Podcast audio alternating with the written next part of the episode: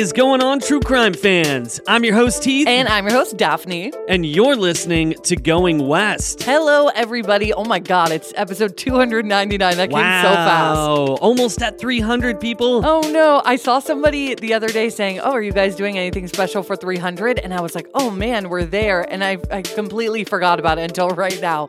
So, um, what should we do? I don't know. We have a few days, so I guess we can figure that out. If you guys have a suggestion, we usually, I mean, for episode 100 and 200, we did something special. Um, I think for 100, we did, we might have done a Q&A. and then we did. We covered my aunt Carol Wollstonecraft's case. And then in episode 200, we did that the man upstairs episode. Oh, yes. That yes. was a really interesting, and I think we did a Q&A then too. So let us know what you guys want to see from us this week, and we'll do our best to make it happen. The best way to do that is to go onto our socials and comment, send us a message, or just send us an email. That might be the easiest way, which is um, goingwestpodcast at gmail.com. Still on the, the Gmail thing. I don't know why. Yeah, yeah, we are. Oh, and thank you so much to Alexa for recommending today's case. This one is wild. Yeah, and I feel like there's going to be a lot of opinions on this case, but just all around, this case is so tragic. But let's get into it, guys. This is episode 299 of Going West, so let's get into it.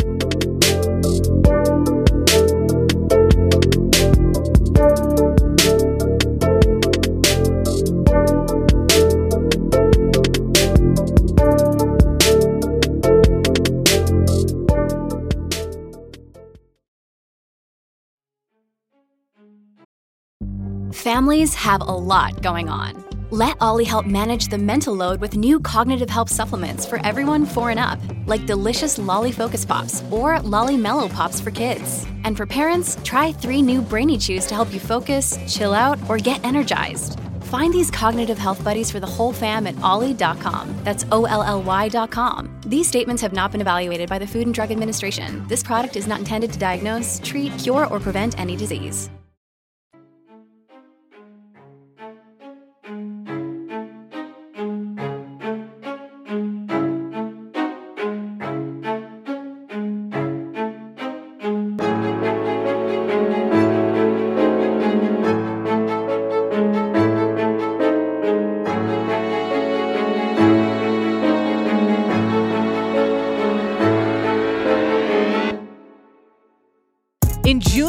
2011, a young man fell 17 stories to his death out of his Oklahoma apartment window.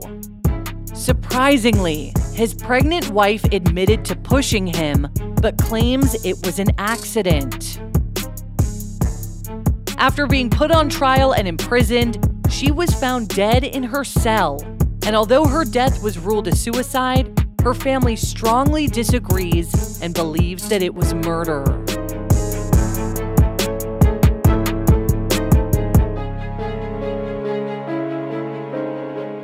These are the stories of Amber and Josh Hilberling.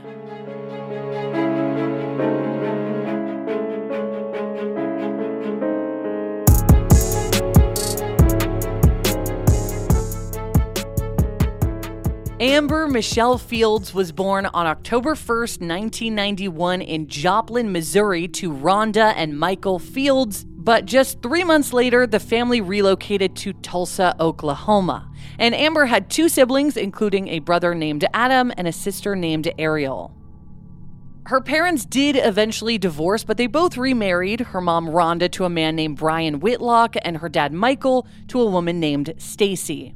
And these unions brought Amber three stepsisters named Haley, Emery, and Corinne, and a half sister named Kayla.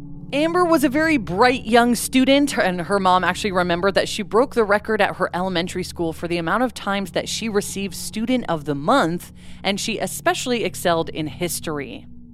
Amber was also a gifted athlete, playing soccer and volleyball, and also running track and dancing. She was also active in the Future Farmers of America. Printed in her obituary, it reads, quote, "The family was asked for words that they could use to describe Amber. Here is a partial list of descriptors, and it's it's partial, but it's very long. Yeah, it is long. So, so bear with me. Uh, they say she was spunky, wise, genuine, witty, strong, gorgeous, funny, intelligent, loving, tender, artistic, creative, girly, courageous, dependable, extroverted, strong willed, sympathetic, original, caring, unique, kind, brave, clever, hilarious, open minded, loyal, well written, and finally, well spoken. That was the longest list Woo. ever. But that that is um, all the things that her family had to say about her, and she was also known in her family for her keen fashion sense, her passion for putting outfits together, and for collecting shoes. And in addition to her athletic endeavors, Amber was sensitive and creative and loved writing poetry. Now, amid her senior year at Jenks High School, Amber met 20 year old Josh Hilberling, who this story is also very much about. Just six months later, after she graduated, Amber and Josh were married. So it was a very short courtship, but Josh had enlisted in the Air Force and was given an out of state assignment. So the two just wanted to be able to stay together. So now let's get into a little bit of Josh's life here. Joshua Blaine Hilberling was born on May 30th, 1988, in Tulsa, Oklahoma, to Jean and Patrick Hilberling. He came from a very large and loving family with three brothers named Scott, David, and Zach, and two sisters named Carrie and Nikki. Now, he played high school football, but he had a passion for all things sports, and his friends remember him fondly as kind and funny. After he married and enlisted in the Air Force, he and Amber were stationed in Fairbanks, Alaska, which is over 3,500 miles away, or over 5,600 kilometers from their hometown of Tulsa. So this was a huge change for them. Though, so was their relationship, because within roughly six months, the two had met, married, and moved across the country together. And as you can imagine, you know, she's fresh out of high school. They are a very young couple to be, you know, moving so far away from their hometown together. Oh, yeah, totally. But apparently they really hit it off and they thought that this was a good decision for them moving forward. But Well- let's get into that. Yeah, and I mean the the pressure of all the change at such a young age, not to mention the stress of Josh's work, I mean being in the Air Force, really started to get to them and they began to fight constantly. Now, Amber's friend called their relationship dangerous and toxic, but Amber simply said, quote, "You can't help who you love." Now, while the couple were aware that they had their problems, they also cared for each other deeply. Amber called her husband, quote, charming, irritating, smart, funny, and annoying. So half of those things are good, half of those things seem bad. But honest. Yeah. And she also said, quote, he was a good man. He was all of the things that I'm not, and I was all of the things that he wasn't. We complimented each other, even though we drove each other crazy because of it. And Josh spoke similarly of Amber and uh, even penned her a love letter that read, quote, I love the way you look at me, your eyes so bright and blue. I love the way you kiss me, your lips so soft and smooth. I love the way you make me so happy and the ways you show you care. I love the way you say I love you and the way you're always there. I love the way you touch me, always sending chills down my spine. I love that you are with me and glad that you are mine. Love Josh. Very sweet poem. Reminds me a lot of that um, 10 Things I Hate About You poem. I was just about to I say hate that. the way, but it's I hate the way you. Yeah. Um, but yeah, very sweet poem. But yeah, like Heath said, things could really get volatile between the two of them. And when things were bad, they were known to be really, really bad. So Amber recalled Josh struggling to keep up with his demanding position in the military and that he turned to drug use because of this. And one fight escalated so badly that she threw a lamp at him and he had to seek medical attention for this. And he had even allegedly filed a restraining order against her after this incident, but the charges were later dropped. But the drug use caught up to him very quickly because when Josh was caught using drugs, he was discharged from the military after just eight months. And around this time, the couple found out that they were expecting their first child. So they left Alaska and moved back to Tulsa, Oklahoma, and attempted to kind of pick up the pieces of what their relationship had become in order to create a loving environment for their baby. You know, they really wanted to get things straightened out between them and not fight so much and just be good future parents. Yeah, and I'm sure going back to their hometown would make it a lot easier to be new parents at such a young age because they have family around them. Yeah, I mean, you and I know what it's like to move to a new state and not know anybody and the pressures of that. But yeah, I mean, Amber's mom, Rhonda, helped them secure an apartment at this high rise apartment building called University Club Apartment Homes, which is in downtown Tulsa. And this is where this tragic story takes place. At least the first part of it. Exactly. So, this luxury apartment building stands at 32 floors high. So, it's a huge building and it has panoramic views of the city. And it's located just a block from the Arkansas River. So, from their apartment, which is on the 25th floor, they had this, this beautiful view of not just the city, but this whole portion of the river. So, as Josh and Amber just tried to get back on track, Amber also started taking classes at Rose State College, and her mom, Rhonda, remembered proudly that she maintained a 4.0 GPA, just like she had in high school. So they settled into their new apartment, like I said, on the 25th floor of University Club at the end of May 2011, which was right around the time of Josh's 23rd birthday. And by the way, Amber at this point is 20 years old and she is about five ish months away from her 21st birthday. And she was about seven months pregnant. But sadly, even after making this big change, the fighting continued. And it didn't go unnoticed by those around them because neighbors claim that they often heard yelling and commotion coming from the Hilberlings apartment. On June 6th, 2011, so the night before Josh's death, the couple was fighting yet again, but this time via text message. Should we do, do you want me to do Amber and you do Josh just to make it easier to understand? Sure. Yeah, absolutely. Okay. So Amber wrote to Josh, I don't believe anything you say anymore, so please don't waste your time. To which Josh responded, 10 minutes is all I ask for. I'll be home. This is not your home. You're just staying here. I want to have a home with you. I'm sorry I've been such a shit. I'm done with complaining and always trying to spend time with my friends when I should spend it with you. Don't text me stuff like that. Why? I want to be with you and only you. I love always when you're with me. I won't lose that. And then in this next text, we just know that Amber asked if he had been drinking. And then Josh texted back, Nope, that's just how I feel. I've thought a lot about the way I've been and how you don't deserve that. And I know I can be so much of a better man. But sadly, even though Josh had said these things, um, it did not change the trajectory of the couple's relationship. So, on the next day, which was Tuesday, June 7th, 2011, Amber and Josh called the building's maintenance to fix a broken window. Now, allegedly, Josh had hurled a laundry basket at one of the windows and cracked it. And I, I mean, I, you can only imagine like a laundry basket yeah, they're usually plastic. They're usually, yeah, I was going to say they're usually pr- uh, plastic, and we're going to get into why that's so problematic here uh, in just a bit. And as you can imagine, I mean, they lived again on the 25th floor, so you definitely don't want a cracked window when you're up that high. Exactly. So the employee claimed that he felt tension as soon as he entered their apartment, as if the couple had just been in the middle of a fight. He went into the other room to fix the window, and the couple remained in the family room. Now, what happened next is purely between Amber and Josh alone, and we may never know the exact story. But Amber claimed that the two were in the middle of an argument and that he had charged at her, grabbing her shoulder, and she had shoved back in what she called a self protective move for herself and her baby, who was only about two months away from being born. Now, Josh had apparently stumbled backward and fallen into the window, which was flimsy as hell and too thin for an apartment building that stood at that height.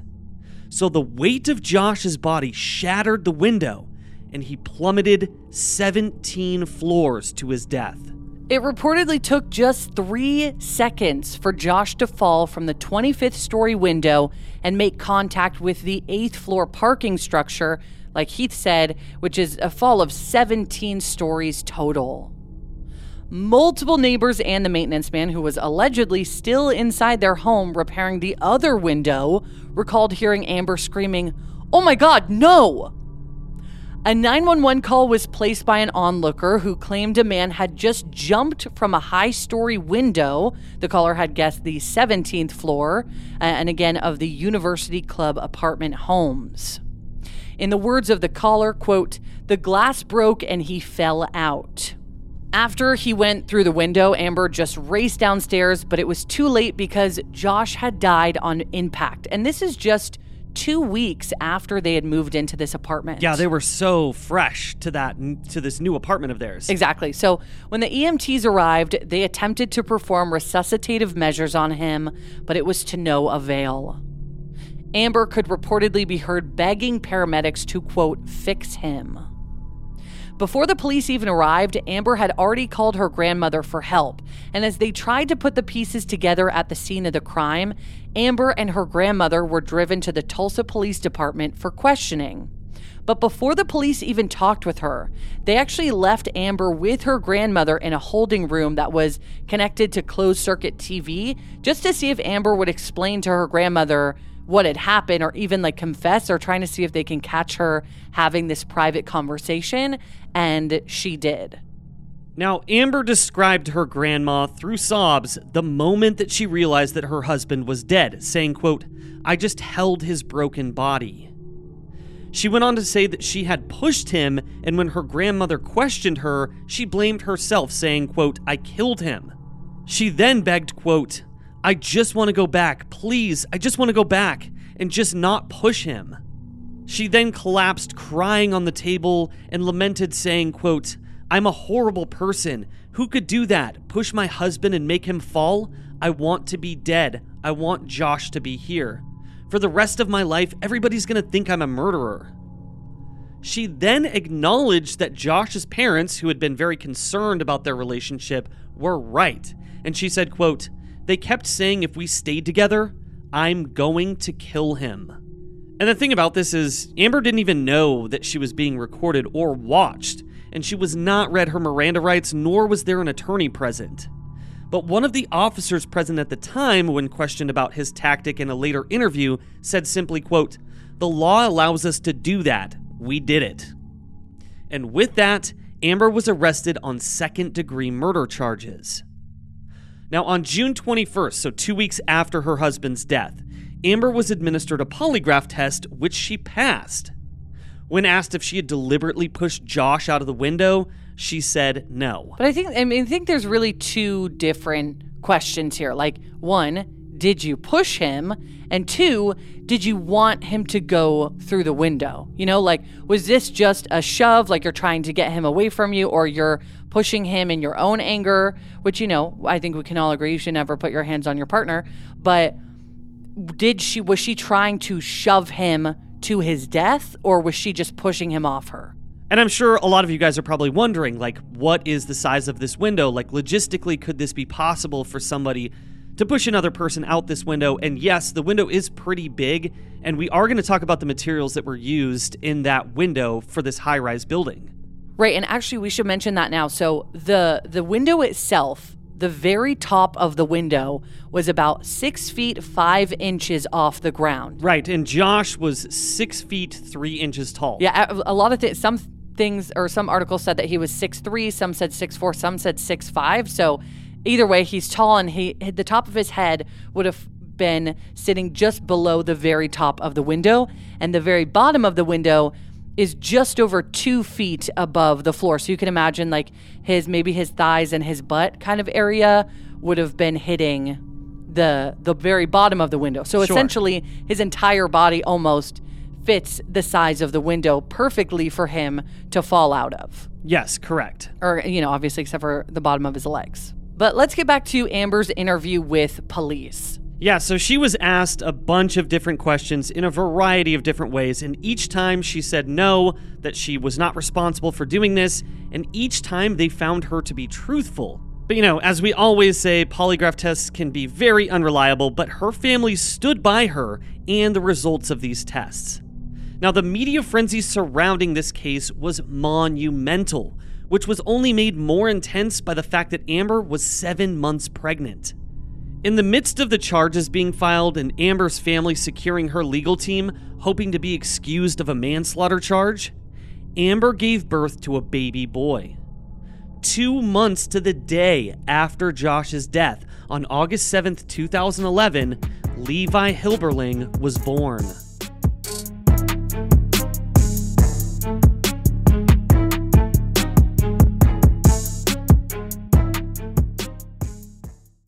As true crime listeners, you're aware of the dangers out there in the world. So why not keep your home as safe and secure as possible? Daphne and I do this by using SimpliSafe.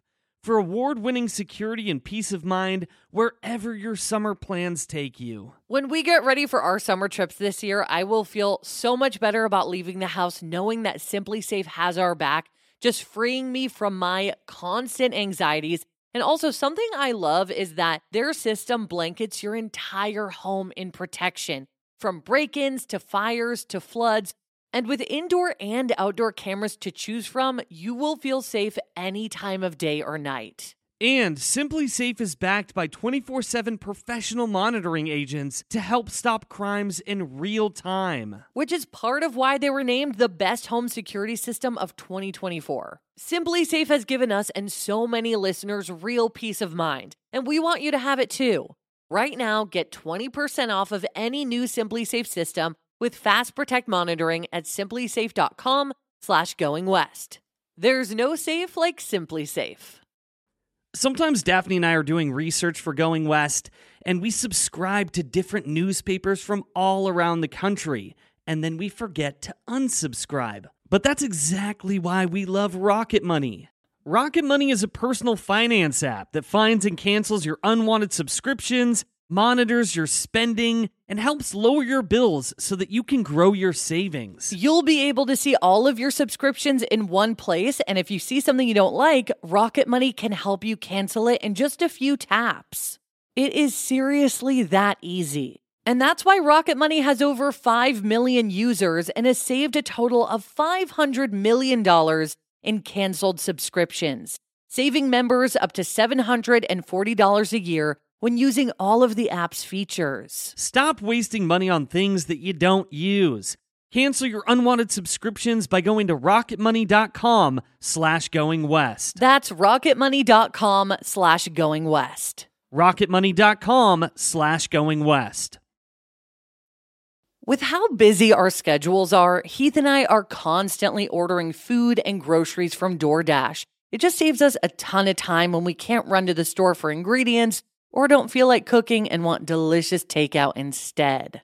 But delivery fees can definitely add up, and this is why we have Dash Pass by DoorDash. Dash Pass is an exclusive membership from DoorDash that gets you unlimited $0 delivery fees on eligible orders, as well as member only deals and discounts. Which is why Dash Pass is the most affordable way to get anything and everything you need delivered right to your door and fast for just $9.99 a month. Which means DoorDash quickly pays for itself in just two orders on average. So whether you order every day or just a couple of times a month, you'll save with Dash Pass. Open the door to $0 delivery fees and savings you can't get anywhere else.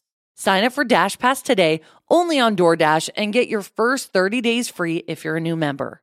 Subject to change, terms apply.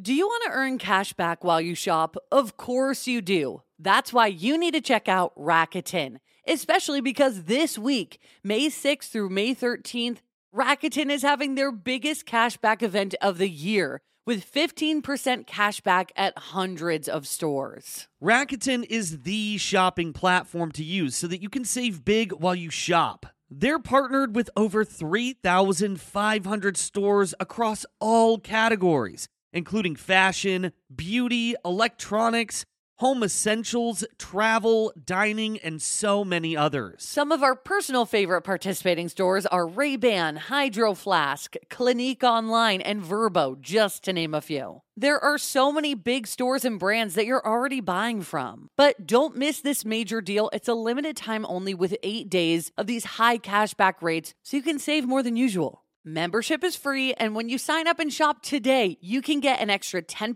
cashback boost. That's an extra 10% cash back on top of the 15% cash back. You won't see higher cashback rates than these. Go to Rakuten.com or download the Rakuten app.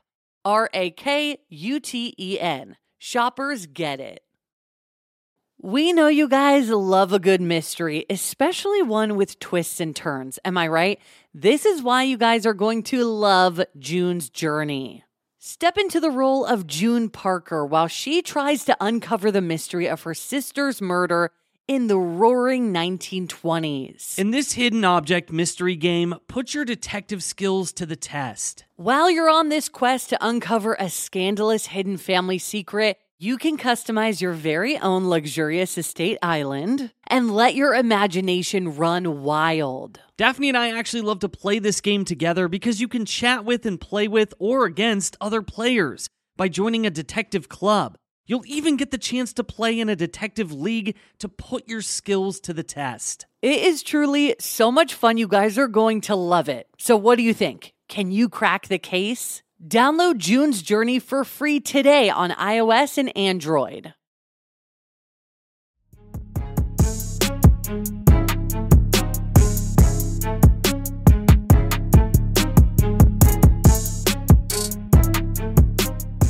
Before that quick break, Heath let us know that exactly two months to the day after Josh's death, Amber and Josh's son was born. And he went on to live with Josh's and Amber's families while Amber was incarcerated and while the legal proceedings got underway. Amber's family painted a portrait of Josh as a serial abuser and an unfit husband and father because, according to Amber's mother, Rhonda, much of what had been released about Amber in the media was untrue, including the story that their fighting had gotten so bad in Alaska that Josh had taken a restraining order out against Amber. In fact, Rhonda says that it's the other way around. And in her words, she says, quote, the police in Alaska had ordered her husband to stay away from her, not the other way around. The police had been called several times in the short months that they were married by Amber. So I, I just want to make a little comment really quick.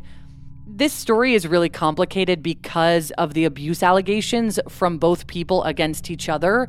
I feel like in cases like this, that's not typically the norm. There's typically a person that is being accused of the abusive behavior, and it's only one person.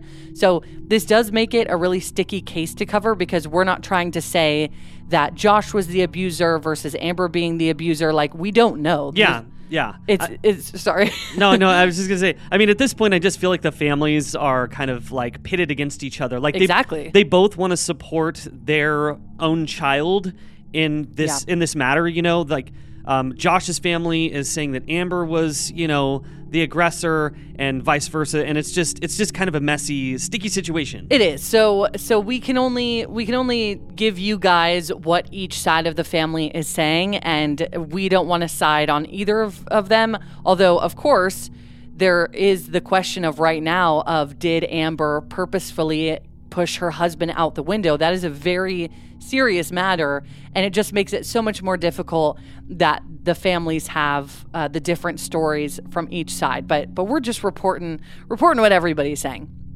So, anyway, so Rhonda also claimed that they were together when the protective order was served and that the couple had only done it for optics because Josh's parents were concerned about the two of them and their volatile relationship. And according to Rhonda, Amber and Josh were laughing about it and joking about how it was so unnecessary and they were only doing it so Josh's inheritance would remain intact. So, that's just it's just a complicated situation.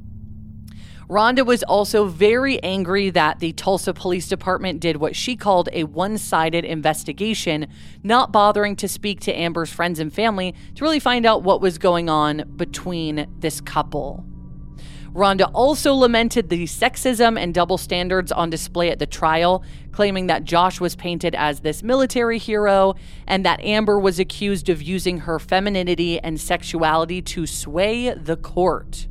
And Amber, of course, echoed that if she was dressed up too much, she was seen as, quote, a bimbo, just trying to use her looks for her favor, but that if she didn't put herself together, she was seen as not taking the trial seriously. Yeah, so that's also another aspect about like these these trials is like and they tell you a lot of attorneys and lawyers will tell you um, like, hey, you need to you need to act a certain way when you're in court. You need to look a certain way. Yeah. Because this is going to sway a jury, and unfortunately, that's the way that trials go. But Josh's family told an entirely different story. So, his father Patrick claims that Josh had long desired a divorce from Amber and that they were trying to make it work for the sake of their baby. And his family has maintained that on the morning of his death, Josh had been seeking a divorce from Amber and that that's why they started fighting in the first place. Patrick said after his son's death, quote, "When I saw the Tulsa Police Department chaplain, I knew she killed him. She finally did it." And I mean, that's really sad that uh that Josh's father is saying, "Oh, she finally did it," as if he knew this was going to happen. Well, it's just like his his family had said. Even Amber knew that they had said if they stay together, she's going to kill him. Right. I, I wish we knew a little bit more about that. If they had said that because of abuse allegations on Josh's part, where he had told his family that she was a certain way to him, or if they meant that like kill him, not actually physically murder him, but just they're, you know, she's gonna kill him. Well, I just feel like, you know, they knew Uh, you know, They regardless knew it was bad. It was bad that they were together. Yes, yes, that's exactly what I was going to say. They knew it was volatile. So, so a friend of Josh's family also weighed in on this and said, quote, "I worked with Josh's mom before all of this happened. I will never forget her talking about the domestic abuse, stating if he doesn't leave her, she's going to kill him." Not sure I have a strong opinion on the matter, but that statement is a bit telling. So we have obviously two completely different versions here, and unfortunately, one of the people in question isn't here to tell their side of the events. So let's get to the trial here. So Amber was offered two different plea deals in the time leading up to her trial. One in which she would serve five years in prison and 15 years of probation, and one that offered her seven years in prison with 13 years suspended. But basically, both of those options would have required Amber to plead guilty to something that she felt she didn't do. So Amber denied both options, and the case went to trial, which was fraught with finger pointing and an impossible question that only Amber and Josh really knew the answer to. But on March 18th, 2013, Amber was found guilty of second degree murder and sentenced to 25 years in prison for her husband's death. It's just crazy that she could have taken five. I mean, she would have she would be on probation for a long time, but the five years in prison and 15 years probation is a lot different than 25 years in prison. Yeah, yeah. I mean, I definitely agree. But in her mind, she thought, you know, this was an accident. I didn't purposefully kill my husband. And uh, she took the risk of going to trial, and she ended up with uh, 25 years. While initially Rhonda claimed that Levi was living with Josh's parents, at some point, she and her husband Brian were given custody of him. And both families leveled lawsuits against the University Club apartment building. So Amber claimed wrongful death due to the glass being too flimsy for a window at that height and that it was not up to code. And Josh's family sued the building, as well as the realty management company who worked with them, and the company who installed the glass window in which Josh fell through.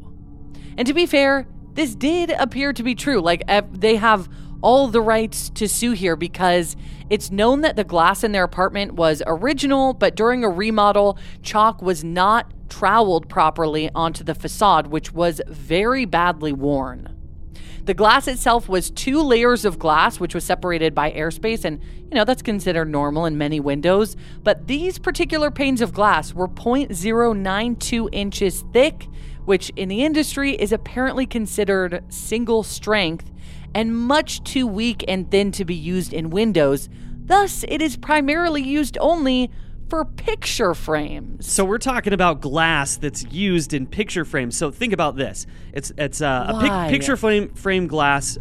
Uh, one one side, and then you have a little bit of air, and then you have another picture frame glass, and like that's punch it. Punch through that. Yeah, you could literally. Yeah, it's insane. So that was obviously a horrible choice, and according to window expert Mark Meshulam, who wrote an incredibly detailed web page about the glass and what should have been used instead, and that's at ChicagoWindowExpert.com, and he was actually at the scene at one point and spoke to Amber um, and and took some of the glass so that he could inspect it. So Mark says that had the glass been tempered or laminated, the shards would have stayed in the frame upon impact, kind of like a car windshield. He explained, and Josh more than likely would not have broken through the glass and gone out the window. And then, due to the larger size of the window, we, we posted photos and we described it a little bit for you guys a minute ago. The glass really should have been thicker because obviously, larger panes of glass have a bigger risk of breaking and bigger risk of weakness. And there are a ton of other technical details about the construction side of this case if you would like to read more, and the link is in the description of this episode. So, Amber granted multiple interviews while she was incarcerated at the Mabel Bassett Correctional Center in McLoud, Oklahoma, and she spoke candidly about her account of what happened on the day of her husband's death, as well as her experience in prison. In one interview, Amber said, quote, Some days it feels like a million years ago, and you feel like this part of your life has been your whole life, because it's a whole other world. You have to be a whole other person in here, a whole other person. While awaiting release and hoping for time off for good behavior, Amber focused on trying to be the best mom that she could for Levi, even from far away, relishing their visits and proudly showing off pictures of him to her fellow inmates. In one interview, Amber said that she was seeing someone new, a woman that she had met in prison. She said, quote, Patricia, she's my girlfriend. We've been together for two years.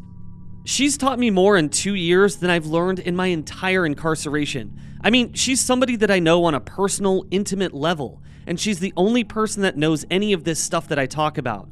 You know, it's that one person that can see you cry, and it's not shameful. Amber spoke glowingly of Patricia and seemed more grounded and at peace than she had in years. On October 23, 2016, 25 year old Amber penned a letter to a local news station who was KTUL, who had repeatedly asked her for an interview. She wrote in the letter that she was finally ready to sit down with them, saying, Of course, I had to talk to my family before giving you an answer toward your request. I want to point out first my appreciation for the offer of opportunity as well as the initial interest. That being said, I'm willing to do an interview despite my honest reservations. I hope it's not assumed that by me admitting such, I have a direct distrust in your network specifically. Please understand the misfortune I've suffered from media interviews that I had agreed to do on the popular promise of helping me. Because I can't let go of the hope that using my own voice in conversations about my own life with the one and only chance that I have to change the circumstances of my own reality. Now, despite her hesitation, her letter seemed to confirm that she was looking forward to speaking with them. But by the time the station received her letter, Amber would be dead. On October 24th, 2016, so about five and a half years after Josh was killed, 25 year old Amber was found hanging in her cell from the cord of a hair straightener. And after this, her parents received a very cryptic call from the prison telling them that their daughter was dead. But this was after finding out the details from watching the news. Her death was quickly ruled a suicide, and according to her family, there was no investigation. The medical examiner performed an autopsy on Amber and observed cuts on the right side of her neck, scratches on the left side of her neck, and bruising on her jaw. They also noted what looked like scarring left over from possible self harm on her wrists. And there were trace amounts of methamphetamine found in her blood. But her family never accepted the ruling of suicide, with her mom Rhonda saying sadly, quote, To me, the world killed her. I mean, everything in this was wrong. Of course, she's sad. She's wrongfully accused of murdering her husband. She's away from her child, but she wasn't suicidal. A friend of hers who had been in prison with her at the time said, quote, The death of her late husband was indeed a tragic accident for she would never do such a heinous act with intention. Amber was very upfront with the fact that their marriage wasn't perfect. She knew they both had room to grow. The common denominator was the well being of their son, mutually agreed. The week of her death, she proudly showed off new pictures of her precious son at a photo shoot that her parents had done of him. He was most handsome, innocent, and sweet. I know she had no intention of leaving him ever. It was not suicide. Everyone knows that. And again, this is just what people are saying. Obviously, um, you know, like we talk about in a lot of different cases that we cover where suicide occurs or is believed to have occurred. Um, there are a lot of family members who don't believe that that happened. So in this case, her family does not believe that she took her own life, but we we can't really speculate on that. Yeah, I mean, I know that there are a lot of emotions tied to this case. Uh, but there is some kind of strange evidence that are leading people to believe that she was killed. True, and we'll we'll get into that in just a minute, actually. But of course, as you can imagine, not everybody was mourning her loss. Josh's family was were those people. You know, they they still really blamed her for Josh's death. So after Amber was found dead, Josh's brother Zach posted on Facebook, "Mwahahaha, ding dong, the witch is dead." which it, part of me feels like that is super, super harsh. But I, I also kind of just wonder what information he may be privy to from the time that his brother dated her and was married to her, you know? So Right, and Josh's entire family feels like Amber is responsible. So Right. So I guess it kind of is understandable, but yeah, Absolutely, I do yeah. I do feel like it is harsh to Yeah. put that on Facebook. Yeah, totally. So, even despite the connection of their families through Levi, the families did not seem to maintain decorum. Another fellow inmate of Amber's at the Mabel Bassett Correctional Center wrote to Rhonda saying, quote, "She was my neighbor for 2 years on the yard. She was an amazing person. Everyone has their flaws, but all in all, she was an amazing person and didn't deserve to die." All the while, the warden and the officers ate McDonald's in the day room and chatted and giggled for four plus hours while she was dead in the room next to me. She was found at 6 p.m. count, and they didn't take her body out until midnight. She lay dead in her cell for six hours while nobody did shit. I was there and saw it. I'm almost 90% sure she didn't kill herself.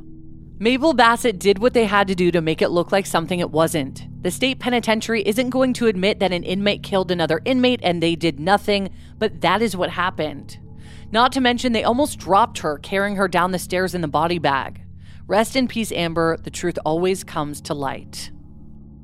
So while an investigation was never opened for this, the person whom Rhonda believes was Amber's murderer is none other than her new girlfriend, Patricia. Patricia Rucker, or T. Rucker as she's known in prison, was more than 21 years Amber's senior, and in prison for, you guessed it, murdering her own girlfriend. See, because in 1994, after an argument about finances, Patricia shot her girlfriend Melva inside their apartment. Patricia fired the gun three times, the first two being blanks, and the third shot through Melva's temple. Patricia claimed that they both had scrambled to reach the gun, but Melva's daughter, who was present that night, said that the fight had actually originated because Patricia had been asking Melva for more money to fund her drug habit, and that she had then shot Melva when she was angry that she wasn't getting the answer she wanted. Patricia had been drinking and smoking crack at the time, and she's still incarcerated in the same facility in McLoud, Oklahoma. But here's the thing she's actually eligible for parole soon. So, after her death, Amber's family leveled a lawsuit against the Oklahoma Department of Corrections, claiming Amber was, quote, manipulated, coerced, and sexually exploited by an inmate throughout her time at Mabel Bassett, and that this, quote, substantially increased the risk of harm to her. On what used to be the Facebook group begging for justice for her daughter, but is now a Facebook group memorializing her, Rhonda wrote, quote, Oklahoma Department of Corrections and the Mabel Bassett Correctional Center are responsible for covering up the murder of Amber Hilberling and making it look like a suicide. Amber Hilberling was murdered by an inmate named Patricia Rucker, T. Rucker. Hours before Amber was found hanging in her cell, Rucker, who is doing a life sentence, told Amber to go kill herself. Rucker was housed in a separate block than Amber and was not allowed in her pod. However, the guards allowed it anyway. Rucker is in prison for shooting her girlfriend over 20 years ago. Amber was found hanging by the cord of her hair straightener. Her body wasn't removed from her cell for hours. She was left there so long that the prison's internal affairs department could get to the murder scene before the medical examiner. There were claw marks on Amber's neck where she tried to fight off her attacker and remove the cord. Amber was working with Dr. Phil and had an interview coming up with the local news station KJRH. The prison did not want the world to know an inmate killed another inmate, and they let it happen and did nothing about it. Since Amber's case was so high profile, they had to cover up what they let happen. The warden of the prison and several guards ate McDonald's and laughed about her murder, all while Amber's body was still hanging. It doesn't matter if you believe Amber deserved to be in prison or not. Her seven year old son deserves to know his mommy didn't choose to leave him. Her life was taken from her, and I will spend my life trying to prove it. So that was the end to the tragic story between Josh and Amber. But they live on in Levi, who, according to Rhonda, is the spitting image of his father and a perfect blend of their two personalities. Rhonda continues to advocate for her daughter that Josh's death was an accident, but that Amber's was not. She also still aims to hold the apartment building accountable, saying, quote, I will never ever forgive them for killing my kids.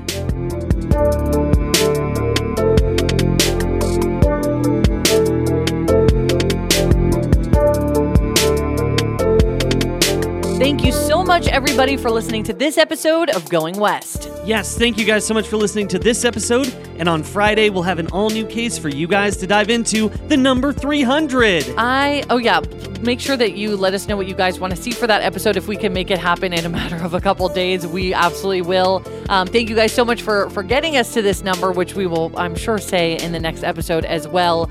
Um, but today's case, it's just so tragic all around that this one fight this night really ended to both of them dying and their child having to grow up without both of their parents. It's just like overall such a tragic story. Yeah, I just feel so horrible for Levi. I mean, this this young boy now does not have his mother or his father. I mean, not that, you know, he won't be raised by um, Amber and Josh's amazing family, but still, it's just a it's just a tragic, tragic story. Yeah, let us know what you guys think. Remember, we are on all the socials. You can find us on um, Facebook. We have a Facebook discussion group as well. Just look us up there. We're also on Instagram at Going West Podcast and Twitter at Going West Pod. That's also where you can find photos of the window and the apartment building, and of course, of Josh and of Amber if you guys want to see. All right, guys. So, for everybody out there in the world, don't be a stranger.